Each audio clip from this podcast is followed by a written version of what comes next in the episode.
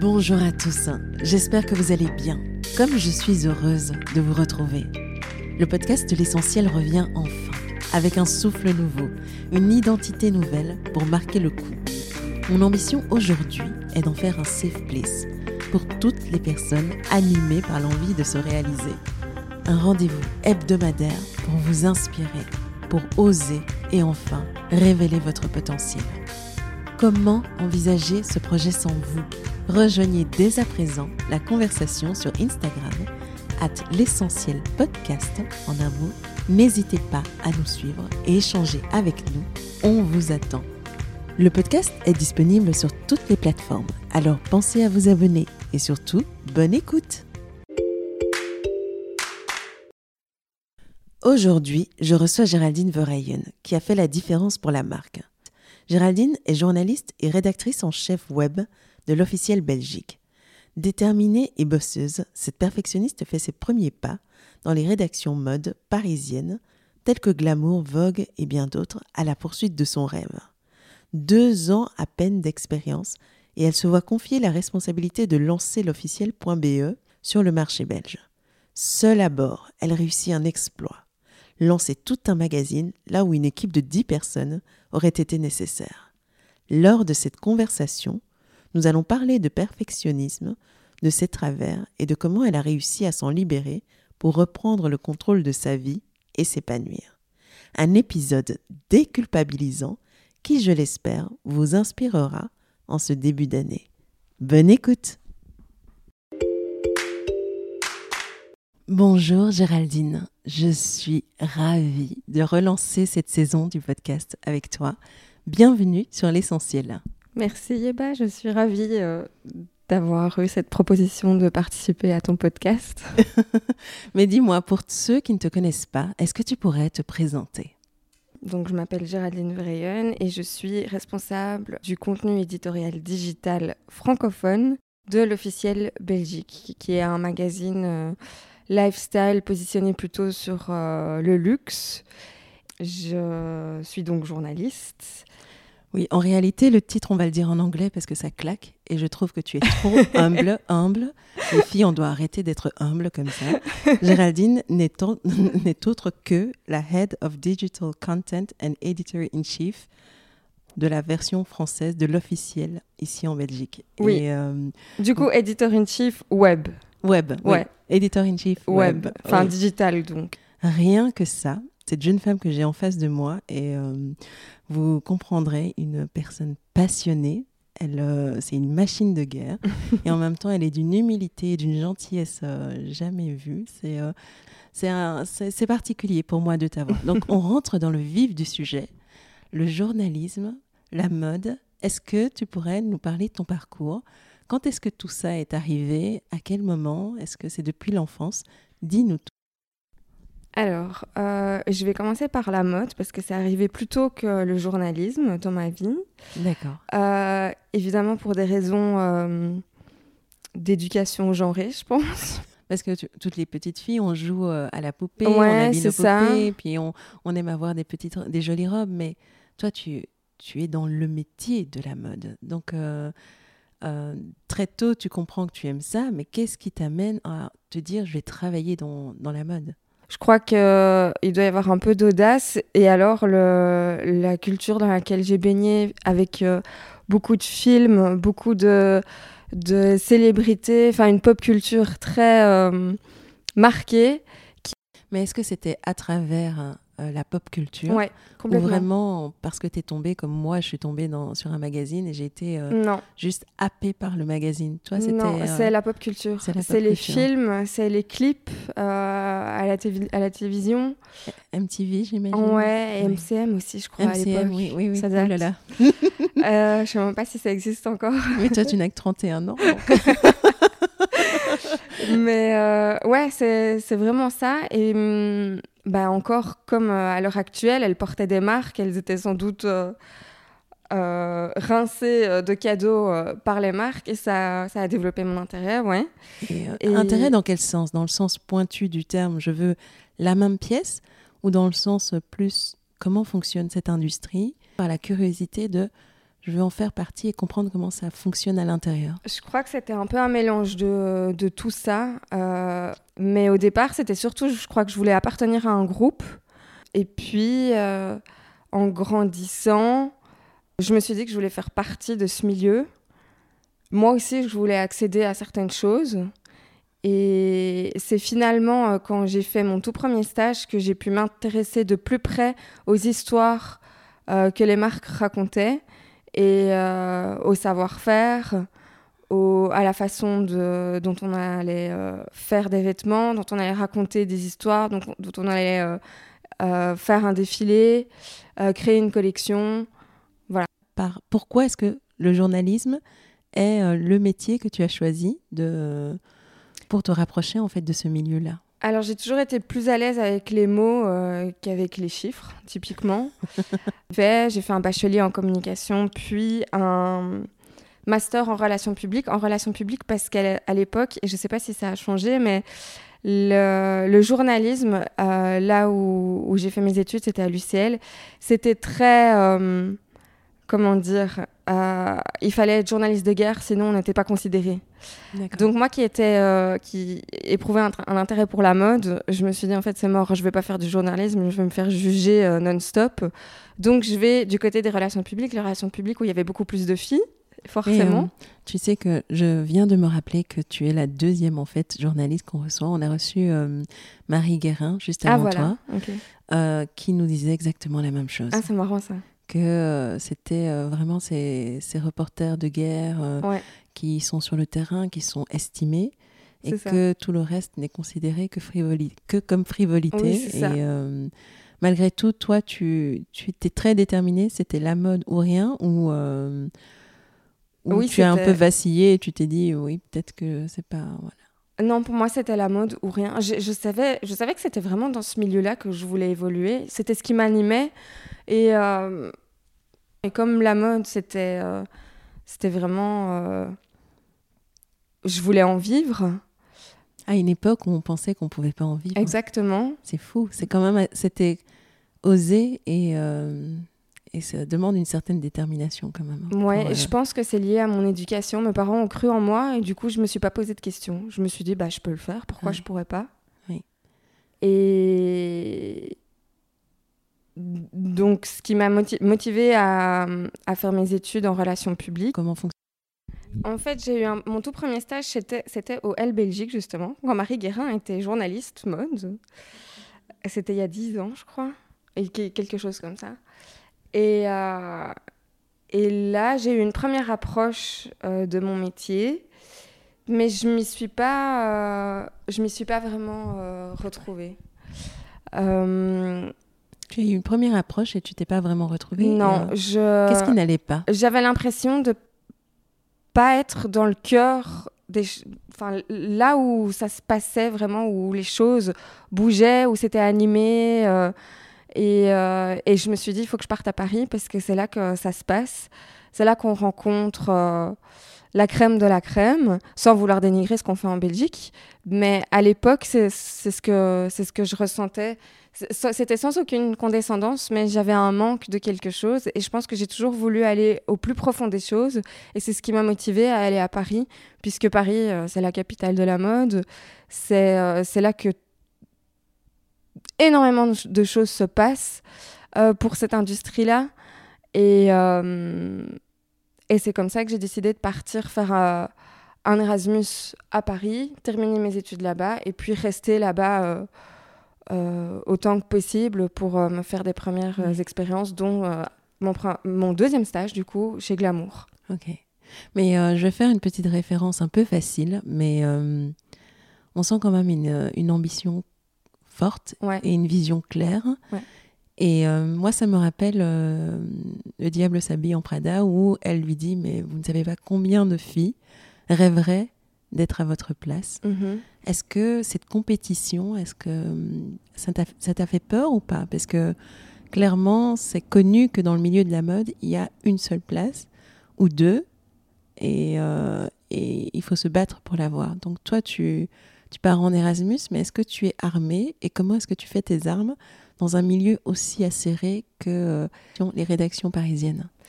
Je pense que j'étais assez inconsciente à l'époque. et que je, me, posais pas la question. En fait, je, me suis, je sais, je me suis toujours dit qu'il ne tente rien à rien. Et j'ai rien à perdre, donc autant tenter. Et bah vas-y, je vais candidater à ce poste de stagiaire à à Paris alors que je viens de Bruxelles et que on fait pas trop rêver. Ça a changé depuis, mais à l'époque il y avait énormément de condescendance envers euh, les Belges.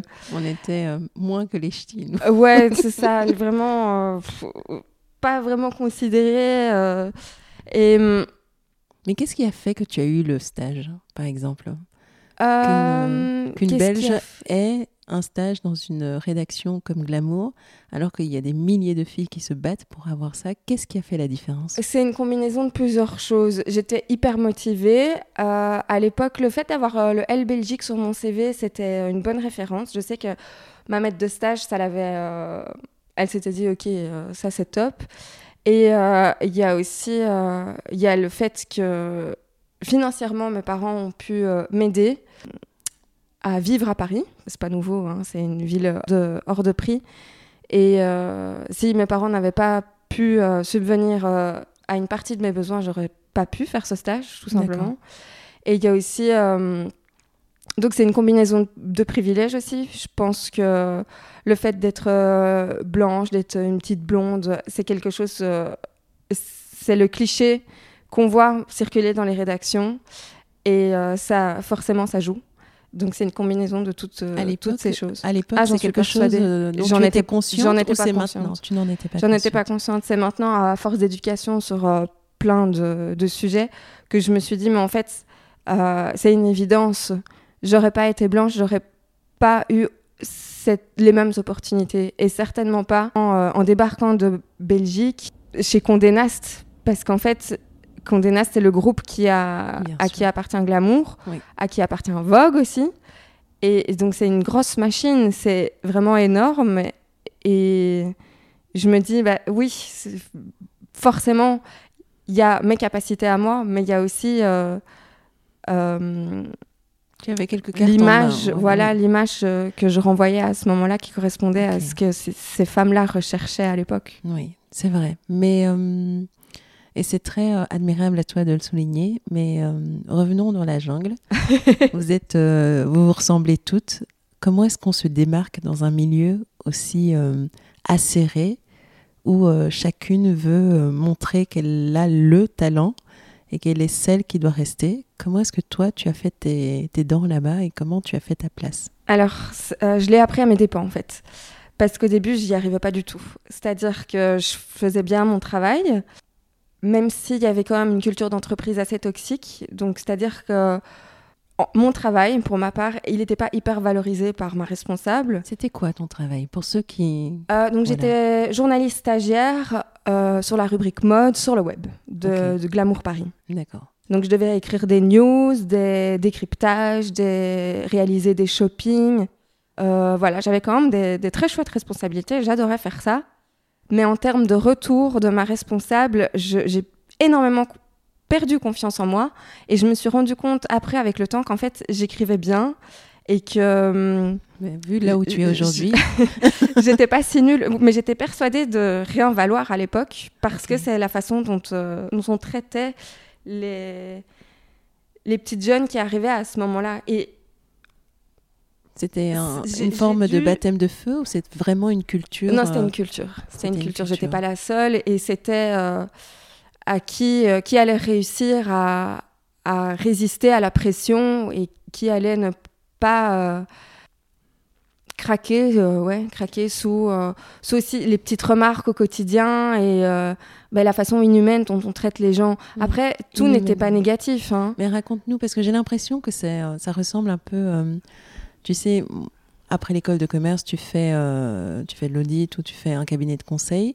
Et là, tu es pressé comme un citron. Mhm. C'est comme l'école après l'école. J'ai l'impression que dans le journalisme, c'est un peu ça. Mhm. Et qu'est-ce qui est le plus dur Tu nous dis Le plus euh, dur, je dirais pas que c'est la charge de travail. En tout cas, pas à ce moment-là, en tant que stagiaire, j'étais assez. Euh, bon, on, on, me disait quand même qu'il fallait terminer les sujets pour tel, au plus tard, tel, tel ou tel moment.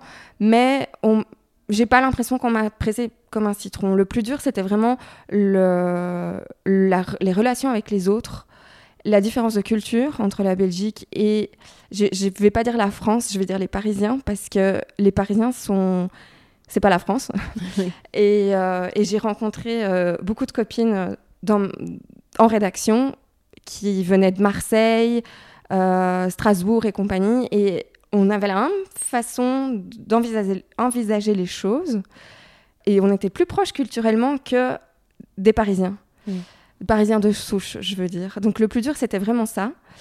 Parce qu'ils ont une façon très directe euh, de s'adresser aux autres. En Belgique, on a bien tourné autour du pot, enrobé un petit peu quand on a à dire les choses, encore plus quand on est une femme. Là, c'était très direct et au début, je, me, je, me, sentais agressée, puis je me suis rendu compte en fait que je devais pas le prendre personnellement. Mais voilà, ce sont plein de choses où au final, on se remet, je me remettais beaucoup, beaucoup en question et, euh, et en tant que personne plutôt que. Euh, et oui, c'était aussi lié à, ma, à mes capacités euh, en tant que journaliste aussi, d'une certaine manière. Mais, mais le plus dur, ouais, c'était ça. C'était la relation, le relationnel lié à la culture et au, à l'environnement de travail plutôt toxique. Ok, donc tu sors de glamour, hein. tu, tu te dis j'ai tout à apprendre et, euh, et, la confiance en a pris un coup. Donc, la confiance en a pris un, coup, mais j'aimerais quand même être un peu plus nuancée parce que j'ai l'impression d'avoir été hyper négative. Ben, j'ai adoré aussi mon passage chez Glamour, c'est ça, c'est très très bizarre à dire, mais j'ai énormément appris. Ok. J'ai rencontré aussi des super personnes sur qui euh, j'ai pu un petit peu euh, me reposer et retrouver un peu de confiance de temps en temps. Et euh, j'ai vraiment appris mon métier de la meilleure manière que j'aurais pu l'apprendre là-bas. En étant justement dans, le cœur des choses. Alors, je pense pas que passer par un, environnement si dur soit nécessaire pour être une bonne journaliste. Je pense justement que c'est pas nécessaire. Mais force est de constater que ça m'a quand même euh, forgé et ça a forgé la personne que je suis aujourd'hui. Il y a certaines choses sur lesquelles je dois travailler parce que j'ai quand même développé quelques traumatismes. Mais voilà, c'est récupérable. Et, euh, en off, et maintenant, euh, et maintenant, ça va beaucoup mieux. Mais oui, non, tout n'était pas négatif. Et hum, j'ai adoré mon passage aussi chez Glamour parce que, étant à Paris, j'ai pu accéder à certaines choses que je pensais inatteignables, découvrir un univers auquel je pensais ne pas appartenir et euh, participer à des soirées où tu croises, euh, allez, t'as 21 ans et tu croises euh, des célébrités, des créateurs. C'est dingue. Enfin, à cet âge-là, c'est hyper impressionnant. Et, c'est génial. Ça participe quand même au glamour du métier. Et, et je sais qu'à l'époque, euh, ça, ça m'excitait euh, super fort. Est-ce que tu te disais, même si euh, tu étais secoué et qu'il fallait s'accrocher, est-ce que tu te disais, je suis en train de vivre un rêve? Oui, oui. tout le temps. Tout le temps Tout le temps. Tout le temps, je me disais, je, je vis mon rêve et je vais en profiter le plus possible. Euh, tant que ça dure, mais euh, tout le temps, je me disais. Est-ce que tu veux revenir en Belgique ou tu te dis non, ça y est, là, je suis euh, in the place et, et, tu cherches à continuer chez Glamour ou, cherche, ou une autre rédaction, mais comment ça se passe après ce stage-là? Je veux pas revenir en Belgique, ça c'est sûr. Je veux rester là, je veux continuer à vivre dans les strass et paillettes, même si c'est sponsorisé par la toxicité. à ce moment-là, c'est voilà. Euh, je suis à chaque, euh, chaque âge son shot. Quoi. Exactement. je suis au début de ma carrière et je me dis c'est ça, c'est ça qui me fait vibrer. Et, tu vis sous euh, adrénaline en plus. Exactement, exactement. Et ce qui s'est passé aussi chez Glamour, c'est qu'on m'a fait miroiter un CDI qui n'est jamais arrivé. En fait c'est quelque chose qu'on fait beaucoup dans les entreprises en France, enfin à Paris. En France, je sais pas, mais en tout cas à Paris. Et bah, je l'ai appris euh, en le vivant. Euh, et donc, mon, mon expérience chez Glamour s'est arrêtée. Euh, mais grâce à certaines recommandations, j'ai pu, et mon travail aussi, j'ai pu avoir des expériences ailleurs, notamment chez Gradia, au L France, au Vogue aussi Mais c'était toujours des expériences très ponctuelles. J'étais pigiste, mhm. c'est-à-dire c'était sur des courtes périodes ou en tout cas euh, pour des missions très euh, précises. Et j'étais pas euh, journaliste au sens, sens, large, je vais dire. C'est pas correct de dire ça. Tu n'étais pas installé dans la rédaction. C'est ça, je bossais chez moi. Mais, tu avais tu faisais des papiers et tu avais ton nom dans ces... Exactement, exactement. Par exemple, pour le Vogue, j'étais en charge de euh, faire de l'audience sur le site tous les week-ends. Ok. Donc euh, j'étais toute seule à faire tourner le site le week-end, pour ainsi Toute seule à faire tourner le voguefr.fr Ouais, c'est ouf de le dire comme ça. Mais en fait, ce que j'adore, c'est que des femmes comme toi, avec tant d'humilité, tu vois, c'est euh, quand on creuse qu'on se rend compte que mais quel boulot colossal en fait. Et euh, moi, ce qui m'a toujours impressionné chez toi, déjà quand on s'est rencontrés la première fois, et euh, c'est le nombre d'articles que tu es capable de pondre en une journée. C'est ta force de frappe, c'est euh, machine de guerre, quoi. Et euh, est-ce que ça, ça vient de glamour, de l'expérience qui t'a forgé dès le départ Est-ce que c'est un trait de caractère plutôt que qui t'a servi? Bah, J'ai toujours voulu faire mon travail du mieux que je pouvais, mais euh, le, le débit des articles, c'est lié à mes expériences chez Glamour et euh, chez Gradia aussi, notamment. Parce que chez Gradia, euh, il y avait un quota d'articles imposé par jour et par journaliste, c'était 5 ce qui est quand même, euh, quand on veut bien écrire un article, c'est pas réaliste d'imposer euh, cinq articles par jour parce que il y a certains articles forcément où les sujets vont être traités en surface et quand on est journaliste, bah c'est pas le but en fait. Donc on fait pas bien son travail. Mais euh, ça m'a appris à une certaine rigueur, un certain rythme, à une certaine organisation aussi.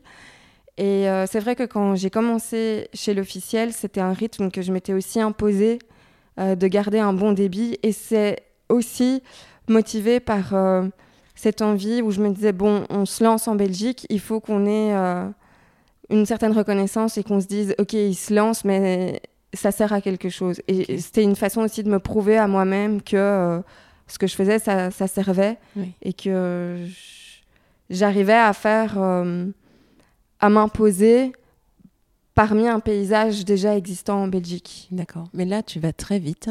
Comment l'opportunité de l'officiel est arrivée? Parce que là, tu es pigiste dans pour des très belles rédactions. Tu es de, principalement chez toi, donc euh, quelque part, le, euh, le rythme et la vie de rédaction n'est plus tout à fait 100% mhm. ton quotidien. Donc, à un moment donné, tu décides, j'imagine, de rentrer en Belgique. Et comment est-ce que voilà, tu trouves ta place à l'officiel? Enfin, comment tout ça se met en place et t'amène là où tu es aujourd'hui, justement? Euh, Le statut de pigiste en France, c'est compliqué. Enfin, pour moi, il y a des journalistes qui le vivent super bien et je trouve ça génial. Mais pour moi, c'était compliqué parce que euh, bah, comment terminer le mois en fait, euh, d'un point de vue financier et payer mon loyer tout simplement. Donc à un moment donné, ça devenait j'étais plus euh, assez stable. Et j'étais vraiment à la recherche d'un contrat solide. Ce qui, à ce moment-là, n'était pas atteignable, je vais dire, parce qu'on était à un moment à Paris où toutes les rédactions se remettaient en question par rapport à la digitalisation du métier et on, on embauchait très peu parce qu'on se posait des questions. Est-ce qu'on doit beaucoup plus développer le digital, beaucoup moins Qu'est-ce qu'on fait du print, etc., etc. Donc trop une euh, situation instable à tout niveau. Et le destin incroyable a fait que l'officiel se lançait en Belgique. Euh, j'en ai entendu parler d'une copine attachée de presse qui m'a qui m'a du coup donné cette info et je me suis dit bon bah c'est un signe euh, peut-être ou pas mais go rentrer en Belgique et, et et tenter, tenter Avec un beau projet en poche et, voilà, une belle expérience. Euh. C'est ça. C'était quand même un, défi aussi pour moi parce que euh, le poste, bah, c'est le poste que j'occupe euh, à l'heure actuelle. J'étais journaliste. J'avais mon expérience de stagiaire au Glamour et ensuite de, journaliste. Mais j'avais quoi? J'avais euh, deux ans d'expérience euh, vraiment solide. C'est pas, c'était pas énorme pour être responsable d'un site. C'est risqué quand même. Oui. Et, ça te fait pas peur? Je me suis dit, j'ai envie de relever le défi. C'est un défi en plus. Quelque part, est-ce que c'était un crash test où ils se sont dit, OK, il nous faut quelqu'un, on va voir si le marché prend. Toi, tu as pris le défi à bras le corps. Est-ce que euh, à ce moment-là, ils se rendaient compte de, la situation ou vous êtes arrivé deux, trois personnes et tu n'étais pas toute seule? Euh, Non, je pense que, étant donné que j'avais euh, mon ami attaché de presse qui m'a dit que l'officiel allait se lancer, l'information, n'avait pas encore vraiment été dévoilée. Et je crois que j'étais la première, enfin non, j'en suis sûre, j'étais la première à postuler. oui. Et vu mon expérience, euh, ma rédac chef a tout de suite été séduite. Et voilà. Donc c'est un côté très entrepreneurial parce que une, euh, on lance l'officiel, tu fais partie, euh, enfin tu es la personne qui a ça comme responsabilité. Comment, après deux ans d'expérience, on s'organise pour lancer un magazine dans un pays c'est un côté très entrepreneurial parce qu'il faut penser à tout et en même temps il faut pondre le contenu. Comment est-ce que tu gères euh, ce nouveau défi? Ben, Au début, je suis un peu noyée. je, me, je me base énormément sur euh, ma façon de travailler quand j'étais en France. C'est-à-dire que j'hésite pas à faire des heures sup, parce que les heures sup, c'est glamourisé. On adore faire des heures sup, c'est génial. Et surtout que tu es devenu le pire boss que tu puisses avoir parce que tu mets une pression de fou. C'est exactement ça. et euh, ben, je suis quand même quelqu'un d'assez organisé euh, naturellement. Enfin, j'arrive assez vite à m'adapter finalement. Je crois que je l'ai appris aussi. Euh, j'ai appris ça sur moi-même sur le tas parce que ça, j'ai su trouver mes marques assez vite. Et concrètement, tu as fait quoi? Juste pour les personnes qui voudraient comprendre comment une une jeune, une jeune femme déterminée comme toi, mais quand même assez jeune, est arrivée à lancer l'officiel euh, digital en Belgique bah, je, prenais, euh, je faisais ma, ma veille médiatique. D'accord. Euh, pour trouver les sujets les plus pertinents et en phase avec notre ligne édito. Et puis, on m'a rajouté la newsletter. Du coup, bah, il fallait que je trouve un moment pour caser ça. Et je sais pas, c'est venu assez naturellement, petit à petit. Euh, et à force de me planter aussi, je me suis plantée et puis je me suis dit ok ça ça marche pas donc je vais recommencer d'une autre façon jusqu'à trouver la bonne façon de faire et que je puisse caser tout ce qu'il faut dans ma journée. Euh, et si bah, à ce moment-là je me disais si je dois faire des heures sup, bah, je l'ai fait parce que c'est comme ça. Et, et c'est vraiment un truc qu'on m'avait mis en tête aussi à Paris, c'est que les, heures sup c'est euh, ça veut dire que tu es quelqu'un de bien. Tu es un bon employé si tu fais des heures sup. Mais ce qui est bien, c'est que tu avais des résultats. J'avais des résultats, tout à fait. Il y avait les chiffres du site qui, qui faisaient qu'augmenter, donc c'était euh, c'était très rassurant pour moi aussi. Euh, pareil sur l'Insta, euh, on m'a rajouté l'Insta comme ça. donc c'était encore une charge de travail à rajouter. Et je savais pas trop aussi comment faire à l'époque. Et puis j'ai quand même pu compter sur l'aide de mes stagiaires à ce moment-là. Donc euh, ça, c'était top. Est-ce que tu avais de l'aide de la maison mère? Est-ce que la maison mère te donnait quand même un, soutien pour que tu mettes en place tout ce que tu faisais? Donc, euh, non. Mais en fait, tu es vraiment dans un mode très entrepreneurial, en fait. Bah, écoute, c'est maintenant que tu me le dis que je m'en rends compte. Parce que tu, tu arrives avec un projet, le paysage, enfin, tu dois l'amener sur le marché, tu dois comprendre comment fonctionne le marché, qu'est-ce qui l'intéresse. Tu fais beaucoup d'essais, de tests et d'erreurs tu abats un travail colossal qu'en général 3-4 personnes font pour pouvoir euh, lancer ce genre de projet. Et ensuite, ben, d'essai en erreur, tu commences à affiner ta plume, affiner ton style, euh, positionner le magazine différemment de tout ce qui existe sur le marché, t'entourer de stagiaires, tu, comme tu le dis, mais quand même, tu mènes ta barque comme une championne.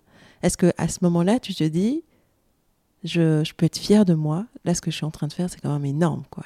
Euh, non, parce que non? Non, je n'étais pas fière parce que je trouvais que c'était jamais assez, en fait. Par exemple, sur l'Instagram, et c'est, j'ai complètement changé de mindset hein, depuis. Mais euh, sur l'Instagram, j'avais encore une fois cette expérience euh, parisienne qui m'influençait et où je me disais, mais j'aimerais bien être capable de faire aussi bien que ce qu'on ce que faisait Glamour à l'époque. Sauf que Glamour, quand j'y étais, bah, il y avait toute une équipe vidéo, il y avait toute une, il y avait une personne qui se chargeait rien que de l'Insta. Euh, et donc, je voulais développer du format, des formats vidéo très vite sur euh, l'Insta de l'officiel, mais c'était pas possible. Il y avait que moi. Enfin, et je, je sais pas filmer, je sais pas monter. Moi, je suis journaliste, je suis là pour écrire. Mais j'avais cette ambition-là, et donc j'étais jamais euh, contente parce que je me disais mais comment on va réussir à se démarquer si j'arrive pas à, à faire aussi bien que ce qu'on faisait euh, à Paris. Ce qui est complètement débile en fait, puisque encore une fois, j'étais toute seule sur un marché belge et, euh, et à Paris, bah, tous les moyens étaient mis pour que que ça, ça, puisse fonctionner au mieux et toutes les, toutes les ressources humaines aussi. Il y avait une personne à chaque poste. Voilà, on, on, oui. on cumulait moins de. On cumulait pas de jobs en fait à Paris. Alors qu'en Belgique, oui. Et c'est aussi une façon de travailler très belge où on cumule beaucoup. Euh. Mais euh, tu sais, je rebondis pour, sur le monde entrepreneurial parce qu'il y a pas mal de femmes qui nous écoutent, qui, sont, euh, qui ont leur propre projet ou qui veulent se lancer. Et et en fait, moi, ce que j'aimerais comprendre, c'est comment tu as fait, hein, parce que personne ne pourrait imaginer que tu étais toute seule pendant tout ce temps. Comment est-ce que tu as fait concrètement? Qu'est-ce que qu'est-ce que tu as mis en place pour te dire, ok, ça je priorise, ça je laisse tomber C'est quoi le mindset qu'on doit avoir quand on commence petit, mais qu'on veut installer quelque chose de qualitatif? Bah, J'ai lâché prise en fait. Je me suis dit que euh, la perfection, ça n'existe pas. Euh, Venant d'une petite vierge. le signe vierge. je dois me le rappeler encore souvent, hein, parce que ça revient de temps en temps sans que je me rends compte. Mais la perfection, ça n'existe pas. Et, et le, euh, mon travail ne sera jamais parfait. Et c'est pas grave, c'est OK. Et ce serait chiant, en fait, si tout serait parfait. Et de toute façon, c'est comme ça, en fait. Je suis toute seule à l'heure actuelle sur le site en français. Donc, comment je fais avec les moyens que j'ai? Et donc j'ai accepté que l'Instagram ne correspondrait pas à ce que j'imaginais. Euh, j'ai accepté que le site ne tournerait pas comme je le voulais parce qu'il y a un moment donné, euh, je sortais 10 euh, sujets par jour. Enfin, c'est un peu n'importe quoi en étant toute seule. 10 sujets, donc de voilà, je crois que je ne respectais pas moi-même, je respectais pas mon métier non plus parce que tu peux pas écrire des articles correctement à ce rythme-là, c'est pas possible. 10 par jour. Donc, euh, oui, il y a un moment donné, j'ai lâché prise. Et c'est aussi euh, en suivant certaines filles euh, inspirantes sur Instagram qui, qui, ouais, qui influencent à, à, ça, en fait. À en fait, on est juste des êtres humains. Et encore une fois, on n'est pas en train de sauver des vies dans notre métier donc euh, c'est bon, euh, on n'est pas... Euh, Mais tu as prononcé le mot que je voulais que tu prononces, la perfection. Donc tu es une perfectionniste qui se repent. Est-ce que tu peux nous expliquer en quoi, parce qu'il y a beaucoup, beaucoup de perfectionnistes qui, qui, le vivent bien, qui le vivent assez mal, mm-hmm. mais le perfectionnisme peut être aussi une force. Donc, est-ce que tu peux nous expliquer en fait en quoi ça a été euh, un atout pour toi? Et en quoi est-ce que c'est à un moment donné devenu toxique? Et qu'est-ce que tu as mis en place pour lâcher un peu euh, Ça me tient à cœur, donc il faut que je dise les bonnes choses. Parce, parce, que si je peux éviter à des personnes de tomber dans ce piège, ce piège-là, ce serait génial. Moi, j'en ai souffert du mais toutes, je pense surtout en tant que femme aussi euh, et en tant qu'entrepreneuse. Euh, ce que je veux dire, c'est que je suis de moins en moins perfectionniste. C'est pas, euh, c'est pas facile parce que c'est vraiment une déconstruction du quotidien. Parce qu'on nous apprend, dans notre société, on nous apprend à toujours performer et être productif. Et donc, on a tendance à se dire, il faut que les choses soient bien faites, c'est aussi, ça traduit aussi un, certain manque de confiance aussi en soi, d'une certaine façon. Et euh, cette façon de lâcher prise, du coup, et de se dire, bah, je suis pas parfaite et s'il n'y a pas de souci, ça se permet aussi de se réapproprier un petit peu euh, nous-mêmes et qui on est et, euh, et ben, juste avoir plus confiance et s'accepter comme on est. Où est-ce que le perfectionnisme t'a mené? Dans les extrêmes. Est-ce que tu peux, tu as une anecdote ou euh, tu as une situation, une image de toi que tu, où tu te dis mais pourquoi je me suis fait ça? Euh, Je crois plaire à des gens euh, qui s'en foutaient de moi dans le cadre du travail, hein. qui s'en foutaient, qui, pensaient juste à faire de l'argent, où il n'y avait pas beaucoup de dimension humaine. Et moi, je voulais à tout prix qu'on dise oui, mais non, mon travail il doit être parfait, donc il faut que je m'améliore, etc. Sauf que de l'autre côté, on a des gens qui n'ont aucune considération pour toi et l'être humain que tu es. Donc en fait, t'as beau tout le temps essayer de t'améliorer, bah, ça changera rien.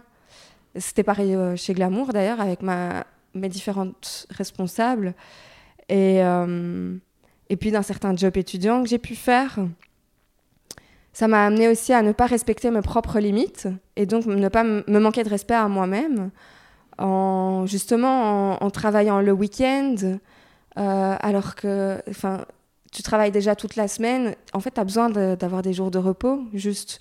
C'est nécessaire, même pour pouvoir faire marcher ton, ton cerveau. Euh, Mais je ne sais pas si à ce moment-là, tu te rends compte que c'est un manque de respect, parce que moi aussi, j'ai un côté très perfectionniste. C'est vraiment euh, aussi une personnalité de jusqu'au boutisme, tu vois, de j'ai envie que ce soit bien fait, j'ai mhm. envie de... Et tu perds en fait le fil et tu te rends pas compte que tu es en train de, de tirer tellement sur la corde que tu te fais mal. Mhm. Mais c'est tellement important pour toi que ce soit bien fait. Oui, mais au final, les choses euh, ne sont, sont pas bien faites. Oui, au final, c'est pas bien fait. Et puis tu rentres dans une spirale infernale où tu es dans une lutte constante pour amener les choses à un certain niveau. Mais comme tu es tout le temps fatigué, ça. ça prend du temps, ça prend de l'énergie et ça te, ça te stretch tellement que même quand tu es en train de vivre ton rêve, ton rêve devient une prison, en fait. Ouais, c'est ça. Et euh, même quand tu as le plus beau projet, les plus belles euh, opportunités, tu ne le vois plus parce qu'au quotidien, tu es en lutte permanente pour euh, maintenir la façade. Parce qu'au début, c'est une belle intention. Mais à un moment donné, c'est tu rafistoles la façade, tu rechecks dix mille fois les mêmes trucs, et tu te rends compte que finalement, tu développes des petits tocs qui, mhm. te, qui te détruisent petit à petit. Mais c'est pas que tu te dis je, me, je manque de respect à moi-même c'est que tu es allé tellement loin que tu, tu es déconnecté par rapport à... Enfin, il y a une déconnexion entre toi et toi-même, en fait. Tu te rends plus compte de ce que tu es en train de te faire. c'est ça, mais quand je dis on se manque de respect à soi-même, c'est on respecte pas ses propres limites. C'est vrai, oui. Donc, finalement, voilà. Et pourquoi Enfin, pour que notre santé se détériore, euh, autant physique que mentale, non, en fait, il n'y a rien qui justifie ça. Encore une fois, on n'est pas en train de sauver des vies. Et euh, je pense aussi que les perfectionnistes ont un un souci aussi en termes de délégation. Il faut accepter de pouvoir déléguer et que le travail ne sera pas parfait. Et c'est pas grave, en fait.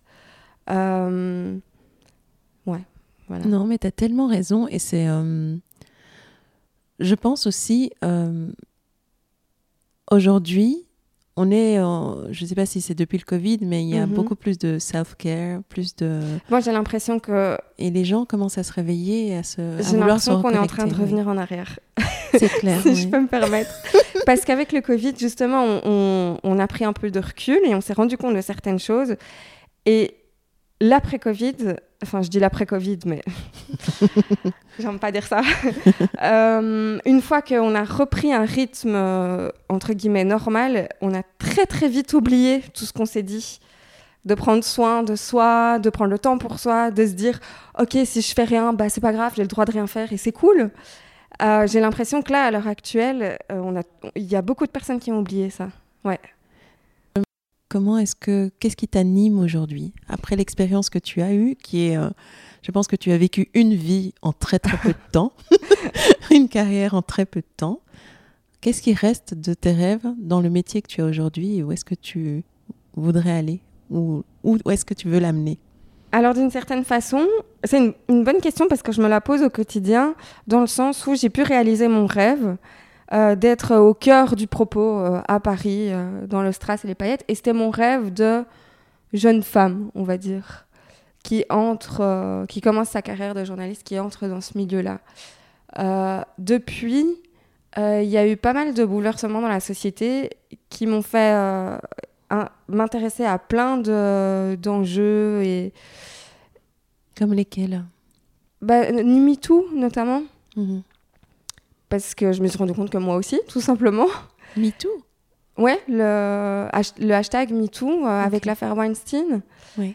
Et euh, ça m'a fait m'intéresser du coup à ces sujets-là et au féminisme en général. Donc tu, as, tu, tu as subi euh, des assauts, tu as subi... Comme mm, presque toutes les femmes, le harcèlement de rue, des relations toxiques avec des hommes, la, le patriarcat, quoi, globalement, dans lequel on vit, c'est un système. Donc voilà, bien sûr. Et euh, du coup, c'est quelque chose qui m'anime de plus en plus. Enfin, pas de plus en plus, qui m'anime au quotidien parce qu'une fois qu'on prend, on prend conscience des inégalités, pas seulement liées euh, euh, au genre, mais à la couleur de peau, à l'orientation sexuelle, bah, c'est plus possible de ne plus les voir en fait. Et donc dans ma façon de faire mon travail, désormais j'essaye d'être la plus inclusive possible, à la hauteur de mes moyens aussi, parce que encore une fois, je suis toute seule euh, sur, euh, sur le site. Et puis sur un titre comme l'officiel, je pense que c'est assez fort, c'est important qu'un titre qui, est, qui soit euh, aussi influent et aussi fort dans le paysage médiatique prennent position sur ces questions-là également. Donc moi, aujourd'hui, ce qui m'anime, c'est ça. Les, le strass et, les strass et les paillettes aussi, toujours. Ah, J'adore. La Fashion Week, ça me fait vibrer. D'ailleurs, je vois tous les cadeaux. On est chez toi, dans ton appartement. Merci de m'avoir reçu. Tout est beau ici. Et puis, il y a de ces livres. Mon Dieu. Et enfin, elle est chouchoutée. Franchement, vous ne voudriez pas être à ma place. Ça serait la jalousie. Euh. Cramoisi. Le salaire fait moins rêver, t'inquiète pas. On n'est pas jaloux de mon salaire en général. Mais à quand un édito de Géraldine? Un édito? Oui, où on t'entend parler, on entend ta voix, on entend ton opinion. Je suis très pudique en fait à ce niveau-là. J'y ai déjà pensé, j'ai déjà voulu faire un article. Parce que maintenant, tu as beaucoup de choses à raconter. Tu as une belle expérience. Tu as vu et euh, tu as une opinion, il y a, un sujet dont tu viens de nous parler qui t'anime. Est-ce que prendre la parole, ça, c'est quelque chose qui, qui petit à petit pourrait être envisagé pour toi Parce que je pense que quand on est journaliste, on veut aussi dépeindre, enfin, aller au plus près de la vérité, on veut faire rêver, mais aussi on veut prendre la parole et raconter des histoires. Donc, où est-ce que toi, dans ta prise de parole, tu te situes aujourd'hui? Euh, bah Déjà, à travers mes articles, c'est pas mal. J'ai une voix. Sur Instagram aussi, je prends énormément la parole. Vrai. Et je sais que ça dérange. Euh, je le sais parce que il y a des périodes où je m'auto-censure en me disant euh, je vais peut-être avoir des problèmes. c'est vrai. Euh, mais c'est quand même un, une plateforme sur laquelle je me sens safe. Du coup, euh, et puis étant donné qui je suis, mon identité, les valeurs en lesquelles je crois,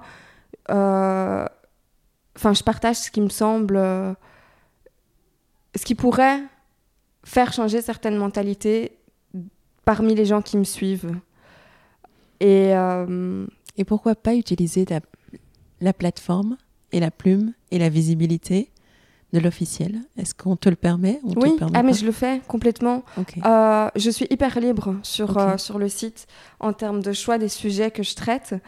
Et, c'est ça que je disais, j'essaye d'être euh, le plus possible inclusif dans ce que je fais et encore une fois avec les moyens que j'ai. Hein. Je, tiens à, à, le préciser parce que c'est pas parfait hein, ce que je fais, mais j'essaye et euh, j'essaye de donner des opportunités à certaines personnes qui n'en auraient peut-être pas autrement. Notamment moi. Merci infiniment euh, pour ton soutien. Mais après, ce que tu fais est magnifique aussi. Donc, euh, oui, mais je pense qu'aujourd'hui, ce n'est pas que la qualité, c'est aussi avoir la chance d'être d'être euh, vu et, euh, et c'est devenu... Il y a tellement de bruit que si mhm. quelqu'un ne t'aide pas à rentrer un peu dans la lumière, tu pourrais faire du très beau travail et que personne ne te connaisse. C'est ça. Euh, tout à fait. Et... Hum, D'ailleurs, j'aimerais avoir le conseil de l'experte. On a pas mal de, de, de marques, enfin de créatrices euh, ou d'entrepreneurs qui nous écoutent. Qu'est-ce qui aujourd'hui attire le regard d'un journaliste? Comment est-ce qu'on peut euh, arriver à avoir accès à vous et, euh, et avoir la chance d'être poussé ou aidé et, Parce qu'on a l'impression qu'aujourd'hui, c'est les annonceurs et, et basta. Comment, quand on est tout petit, parvenir à avoir un petit carré dans un, sur un beau papier ou sur une plateforme comme la tienne? Euh, C'est très flou ce que je vais dire, mais je ne sais pas comment le dire autrement. Il faut avoir une identité forte, d'après moi. C'est pas flou, c'est très clair. Ah oui? Ok. Oui. Euh, je pense notamment, euh, quand je dis identité forte, je pense à des gens comme Jacques Mus, par exemple. Tiens donc Parce que malgré certains, certaines polémiques qu'il a pu traverser, tu dis Jacques Mus, tu sais direct ce que c'est. Tu vois une pièce, Jacques Mus, tu, voilà. tout de suite, Moi, tu sais, t'as pas besoin du logo. Je m'imagine directement un chiquito et puis, puis voilà, où c'est défilé euh, dans des cadres spectaculaires. C'est avoir une identité forte. Euh, si ça nous parle, c'est être présent sur les réseaux sociaux. Mais je pense pas que ce soit euh, une obligation. Les réseaux sociaux ne sont pas une obligation pour les journalistes? Pas tout. Pour, pour que les journalistes remarquent des marques, mhm. pas pas absolument, non. Il y a plein de marques qui sont canons, qui sont super fortes et qui sont pas euh, à fond euh, sur leurs réseaux sociaux. Et comment vous les trouvez? C'est les communiqués de presse ou euh? Des communiqués de presse ou, ou, je pense au prix LVMH, le festival d'hier, etc. Tout ça, ça aide beaucoup. C'est énorme, hein. ça a l'air d'être énorme ce que je dis. Mais, oui, là, je mais il y a plein de Belges qui, qui ont percé grâce à ça. Hein. Les Belges sont hyper présents dans ces ces prix-là. Donc, euh, en fait, limite, euh, ça s'adresse aux Belges, hein, j'ai envie de dire. et puis, euh, et puis, je pense qu'aujourd'hui, c'est, ça peut être un, un plus, j'ai peur de dire des bêtises, d'être engagé, mais de manière authentique. Parce qu'en fait, quand je pense à, à certaines marques qui se démarquent, justement, euh, je pense à Rihanna et sa marque de lingerie, sa marque de cosmétiques. Euh, l'empire en fait qu'elle a bâti. Elle est littéralement devenue milliardaire grâce à ça et pas grâce à la chanson qui est son tout premier euh, métier, on va dire. c'est son engagement qui a tout changé en fait. S'adresser, inclure tout le monde dans ce qu'elle propose, dans ses messages, dans ses valeurs, mais de manière authentique. Parce que quand c'est pas authentique, ça se sent direct et ça sert à rien en fait. Et ça, je pense aussi que pour les marques, pour euh, les boutiques, pour les, les entrepreneurs en général, c'est aujourd'hui, en fait, quand, quand on n'est pas engagé, pour moi en tout cas, c'est rédhibitoire. J'en parle pas en fait. Ok. Après, c'est un choix qui peut peut-être euh, ne pas être le bon, j'en sais rien, mais j'estime que. Euh, qu'est-ce que tu as J'ai pas envie de donner de force à n'importe qui, en fait. D'accord. Mais qu'est-ce que tu appelles, euh, au niveau d'une jeune marque, enfin, ou une petite marque comme la mienne, par mhm. exemple, engagée dans quel sens? Avoir. avoir une éthique de travail ou bien être éco-responsable d'une certaine façon. en tout cas, se soucier de ce genre de choses. Euh, ne pas s'adresser qu'à euh, des femmes blanches, blondes, riches. Euh, parce qu'en en fait, si je le dis, c'est il y en a beaucoup qui le font.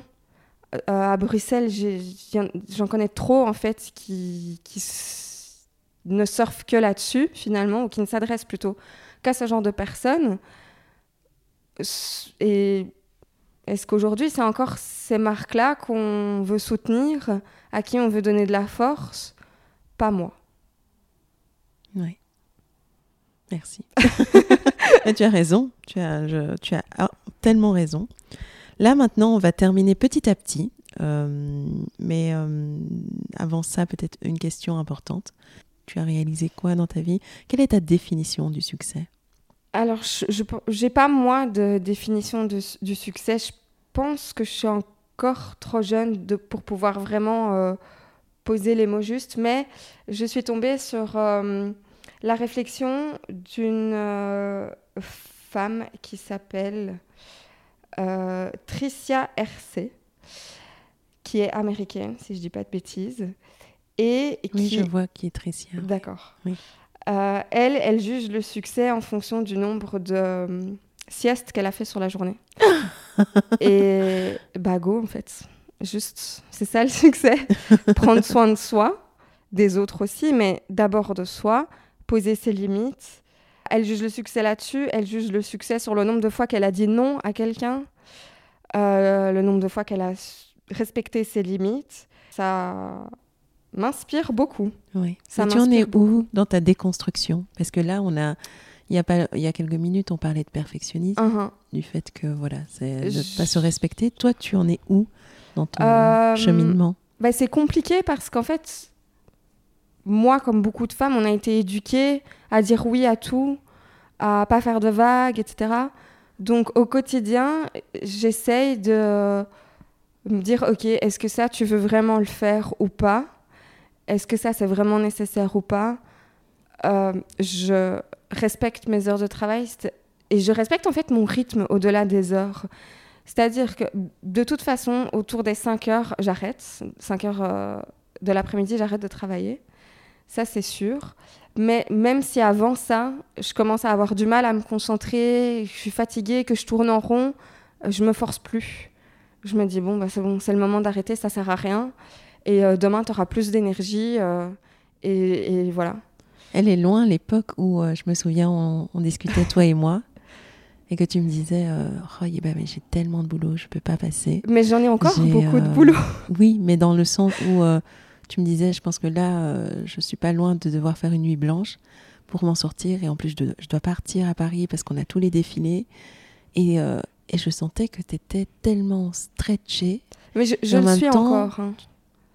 Je sens une énergie différente aujourd'hui. Ouais à l'époque, c'était vraiment. Euh, je me demandais, mais comment elle arrive à tenir debout? Parce que je voyais vraiment euh, tous les jours le site s'actualiser avec des articles dingues, l'Instagram, euh, les stories. Enfin, c'était, on aurait dit, une rédaction de 10 personnes. Et en même temps, tu couvrais les événements sur place pendant la Fashion Week. Et, et, à bout de bras, avec des jolies photos de toi qui souris sur les réseaux sociaux, je me suis dit, mais comment comment elle arrive à faire ça, cette performance? Et euh, est-ce que cette personne-là est encore là? Et, c'est un combat entre les deux, de celle qui veut se reposer et de celle qui est à fond Ou est-ce que tu es vraiment dans une déconstruction de l'une pour aller vers l'autre? Euh, En Fashion Week, il est là. En Fashion Week, c'est impossible. C'est impossible. Encore dernièrement, après, non, je dis c'est impossible, mais non, c'est pas impossible. Dernièrement, j'ai accepté trop de choses et donc j'ai pas respecté mes limites en fait. Et c'était un peu la peur du FOMO aussi. Je me disais, euh, j'ai l'opportunité de découvrir telle marque, il faut absolument que j'y aille. Euh, voilà. Mais au fond, est-ce que euh, c'était vraiment nécessaire? Non, ça l'était pas. Donc en Fashion Week, je cherche encore à trouver mon équilibre. Mais c'est très compliqué. C'est très compliqué parce que le rythme, il est effréné. Et il se passe tellement de choses dans une, une journée que j'ai pas l'occasion de tout emmagasiner le soir, mon cerveau, il est en ébullition. Du coup, je dors pas bien. Et le lendemain, rebelote, c'est reparti pour une journée. Donc, c'est vraiment, c'est un rythme tellement intense. Euh, quand on prend pas, pas de drogue, c'est chaud. j'ai jamais pris de drogue, donc je ne sais pas ce que ça fait, mais j'ai cru comprendre que ça aide en Fashion Week. Et sinon, euh, hors Fashion Week, euh, bah, je, suis beaucoup plus sélective dans les événements où je suis invitée. Euh, c'est bien rouge ça, ça tourne Voilà. Ok, bon, tout ça c'était très sérieux. Euh, on, va, on va tout doucement euh, aller vers la fin du podcast. c'est un truc que je vais introduire avec toi. On va, je vais faire un petit question-réponse, cinq questions essentielles. Tu nous dis ce qui te vient comme ça, du tac au tac. C'est des questions un peu rigolotes ou tirées par les cheveux, mais on y va. Alors dis-moi Géraldine, c'est quoi ton super pouvoir hein?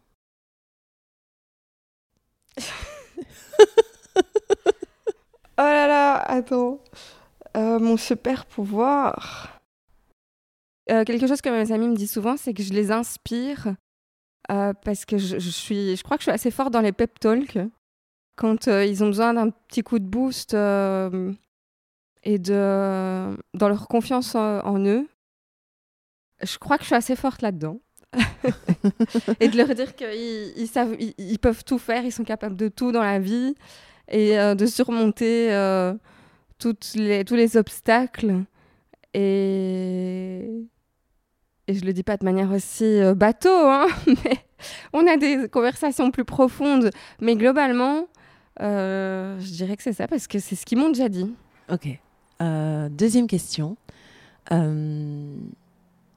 Qu'est-ce que. Hum, attends. Si tu avais. si tu pouvais changer une loi, dans le monde entier, laquelle serait-elle? Ou en tout cas imposer une loi. Et ça serait la loi euh, Géraldine, vrai. Il y en a trop. mais sors-nous en quelques-unes. Normalement, c'est une seule réponse, mais euh, vas-y. Comme on commence avec toi, on va se donner quelques largesses. Je vais me faire détester. Taxer à mort les ultra riches. Ça, c'est la loi que j'ai envie d'imposer pour mieux redistribuer les, les richesses et qu'elles soient mieux euh, euh, ouais, éparpillées dans la société. c'est un truc aujourd'hui, euh, ça me rend ouf. Ça me rend ouf parce que c'est ce qu'on voit à l'heure actuelle, que les riches sont de plus en plus riches, surtout depuis la crise Covid, et les pauvres de plus en plus pauvres. Et en fait, je le vois dans, dans mes potes et, et, ça, me rend, ça me rend folle.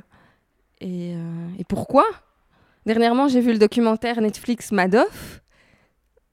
Euh, j'étais mais furieuse. oui, ça rend dingue. Du coup, ouais, je dirais ça. Il y en a, il y en a plein d'autres, hein, protéger les femmes euh, du patriarcat, mais comment faire? Donc, je vais dire ça, voilà. Ok. Et euh, si, qu'est-ce qui t'anime profondément? Tu penses que c'est ta raison d'être et c'est ta raison, c'est la raison pour laquelle tu es sur cette terre? Un truc très profond. pourquoi je suis sur cette terre et je sais pas répondre? Quelle déprime Mais pour vivre ma meilleure vie, euh, c'est ça, vivre, euh, c'est ça en fait, c'est ça qui est, je, dis ça en rigolant, mais c'est vrai. Je, veux vivre euh, ma meilleure vie. Je veux me faire plaisir tous les jours avec mes potes, me taper des bars avec eux, partir en vacances avec eux. D'ailleurs, c'est ce qu'on fait. Euh, se soutenir quand ça va pas, euh, pleurer avec mes potes aussi d'ailleurs. Et puis, euh, dans mon métier aussi finalement, mais ce n'est plus ma priorité. J'adore ce que je fais, mais je n'ai plus mis ça en premier plan dans ma vie. Je veux vraiment... Il y, y, a mon boulot, mais ma vie n'est pas mon boulot. Pas mal. je crois qu'on a, je crois qu'on a compris. je l'ai beaucoup ravaché. Hein. si on te donnait une baguette magique, euh, qu'est-ce que tu en ferais? Euh, J'aurais envie que... qu'est-ce que tu vas nous sortir? Et Je crois que ça me touche. J'ai envie que ma maman soit heureuse et soit euh, le mieux possible dans sa vie, qu'il lui reste à vivre. Oh.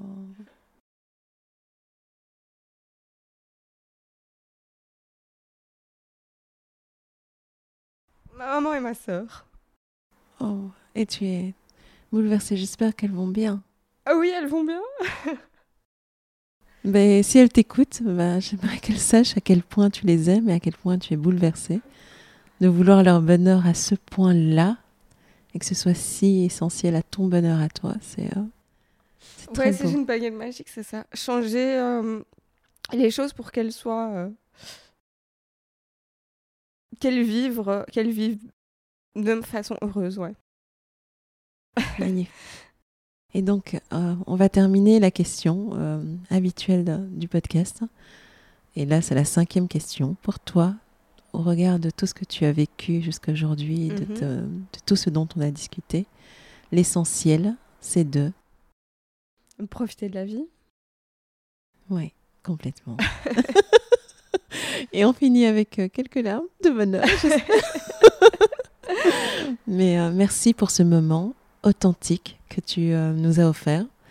Bah, merci à toi de m'avoir donné la parole. Et, et moi, je voulais terminer par, en général, on commence comme ça, mais je voulais terminer par le fait que c'était important pour moi de t'avoir sur le podcast parce que tu es un petit bout de femme, toute humble, toute gentille. Alors, le petit mot de la qui fait bien si ce podcast boulot, vous a intéressé, en fait. n'attendez pas.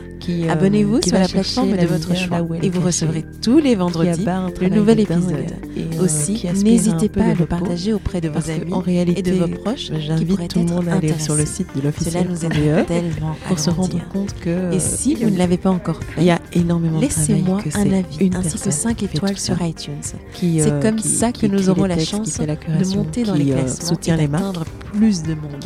Et, Merci euh, d'avoir été aussi nombreux. Et moi, ce, à nous ce que je te souhaite, Poursuivons notre route et, euh, ensemble. c'est de À la semaine prochaine. d'exister en À tant bientôt. que Géraldine avec ta voix à toi. Parce que je sens que tu as tellement de choses à exprimer. C'est gentil. Et, euh, et l'officiel a de la chance de t'avoir, mais je pense qu'il y a beaucoup de personnes qui attendent d'entendre ta voix. Euh, et c'est vrai qu'elle est sur Instagram, mais je pense qu'elle va aller encore plus, euh, plus loin et avoir plus d'impact que même ces reporters de guerre pour te parler. Merci d'avoir accepté mon invitation. Merci à toi, Eva. Voilà. Voilà, it's a wrap. Ah là Oh là là.